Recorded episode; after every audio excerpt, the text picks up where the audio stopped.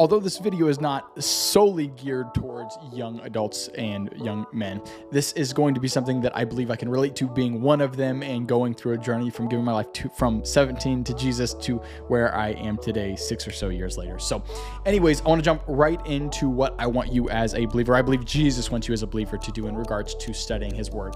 Step number one, do it. So, uh, you know, I'm about to go into some details and strategies of how to do it, but just doing it is step number one. I think that so many people argue so many little minute details in regards to how to do it and what's the right way and what's the right translation. I've talked with multiple people who are Christians, good meaning, I believe, Christians, who go, Cody, I want to study the Word of God, but I just don't know which translation, so I've held off. Sorry, what? You didn't know what translation, so you just don't read it all. Here, let me give you a really quick synopsis. As long as it doesn't have the apocryphal writings in it, uh, which is what the Orthodox Roman Catholic Church generally reads, then you're good. Now, that's not the end of the story. I'm going to go way in depth in here in just a second with that. But with that being said, just read a version of the Bible, guys. Don't overcomplicate this thing. The enemy would love for you to be deceived in a place where you believe that you have to read a specific version of the Bible for it to be the Bible or for it to work. If you want to get super nitpicky on translations, read Hebrew, Greek, and Aramaic, or you're not reading the Bible. That was a bash at my KJV friends. Anyways, just playing. So, what should you do in regards to Bible translations? Since we're there, let's just jump into that. So, there's three kinds of Bible translations, if you didn't know. There's what's called a word for word, a line for line, and an, uh, an idea for idea or thought for thought. Word for word sounds pretty much just like what it says. The Hebrew word will say something and it will be directly word for word translated into the English equivalent of that word. Now, this seems like it would make most sense and be most honest to the text. And technically speaking, I suppose it is, but that doesn't mean in all practicality it's the best strategy. Here's why that is. Uh, a lot of people who use this kind of ideology are reading a version of the Bible that is extremely wordy at places, specifically when it comes into run on sentences that Paul shares like Ephesians and Colossians does this, and Philippians does it some, um, where you get like one massive long sentence and it gets a little bit confusing. Um, but again, this is not a bad thing. I, I, would actually let you know that my daily reader is a New American Standard Bible, which is a word for word translation of the Bible.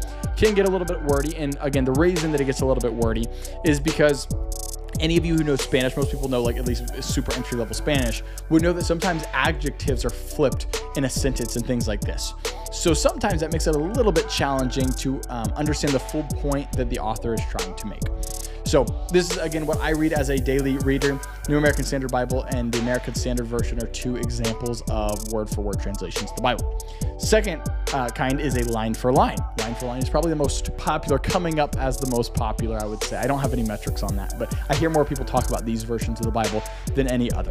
What they do is they simply get the exact same sentence that is used in Greek, Hebrew, or Aramaic, and they they they readjust the words in that to make it flow a little bit better.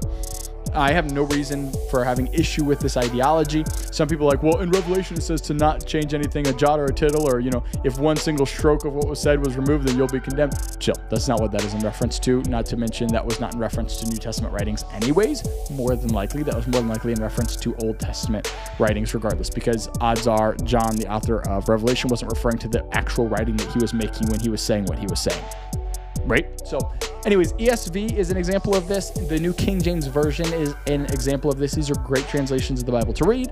And then finally is idea for idea. I am least excited about these versions. They're not bad versions, they're not wrong versions to read, but they're my least favorite. This is where they take more of a general summation of the entire passage or paragraph and then we'll completely redo what they want to do to it to make it flow as cool as possible so that it sounds practically no different than me speaking to you right now. Now, again, they're not going to get super crazy or ridiculous with it by any means. But with that being said, uh, that's what an idea for an idea example would be the NIV. This is obviously the most popular, considering it is the most sold version of the Bible, which is very unfortunate. NIV is probably one of my least favorites, to be honest with you. Again, if you heard that and you read NIV, don't be like, how dare he? I'm going to hell now. Like, no, chill. Like, you're good. Like, if you want to keep reading it, you're fine but I would discourage it from being your study Bible. I really would. Um, the the NLT, the New Living Translation, is another example for one of these. Uh, again, uh, it's not my favorite, but sometimes I feel like I actually get better context when already being grounded and rooted in a word for word first. Sometimes it helps you get the understanding of what a specific um, phrase or, or topic or, or verse, or excuse me, or chapter of the Bible is actually getting to as a whole point. Great example. This would be Colossians one. Colossians 1 uh, talks about this mystery of God that has been revealed to Paul. And if you don't really, really know and understand the context of the entire Bible, as well as the context of that specific chapter, you might not know what the mystery is after reading it in the NASB. Whereas in the NLT, it straight up says, It is the Holy Spirit living inside of you. Cool, now you know exactly what it is. I am not anti of any of these. The message is not even actually a real translation of the Bible. The author and creator of the message would actually even admit that himself. He never intended or designed for it to be. And then I want to give a little bit of criticism to a few other ones before we move on. Another one is the Passion Translation. The Passion Translation is another one of those that I would strongly urge you to stay away from. This is not even a translation of the Bible. They are literally just adding words to make things seem a little bit more charismatic and maybe a little bit more supernatural or, or lovey-dovey than the actual authors meant. So again, if you read it, you're not going to hell, but I strongly discourage you to read it really at all. Uh, and then the last one that I would mention is the King James. So the King James is not an idea for an idea, and it is a real translation of the Bible, but here's why I would discourage you. You have to have a dictionary sitting beside you at all times when reading this version of the Bible for two reasons. First off, there's going to be words that you've never heard of before. I'll give you an example, and this is not an exclusive KJV word, so please don't freak out on me, KJV people. Betrothed when I talk to Christians or in everyday culture, very, very, very small amount of people who have not studied the word betroth have any idea what the word betroth means, let alone even knew it was a word before I just said it. So if you read the KJV, you would be extremely confused when it says that Mary was betrothed. No context there unless you know what the word means. So you're gonna have to have a dictionary for that reason. Old English words, not to mention just the wordiness of the thou, thine, the, all of those kinds of things. Last reason is words today have a different meaning than they did in 17 or 1550. I forget the exact year. Don't quote me on that. It's the 1500s or the 1700s, I believe, one of those two. The words have different meaning. The point. Uh, for an example of, of this, you know, if I were to say that you are ignorant, I cannot believe you. You are so ignorant. Most people would hear that as a bash. The word ignorant is not a bash at all. If you said to me, hey, Cody, what is 3,721 divided by 0.379? I would tell you, I don't know. I am ignorant to the answer of that question. Because that is literally what the word ignorant means. It just means simply to not know. But if I were to call you ignorant, you would assume that I'm calling you an idiot, right? So this is kind of a weak or loose example, but that's the kind of context that you'll see something in the Bible, say in the KJV, and it has not been updated or translated since then at all, other than the first time it was ever translated, which is really funny because the original version of the KJV, no one actually reads. Uh, it was actually updated, and we all read that updated version of it. But anyways, the point that I'm getting at is to say I don't know what the new definition of that word is unless I were to look it up.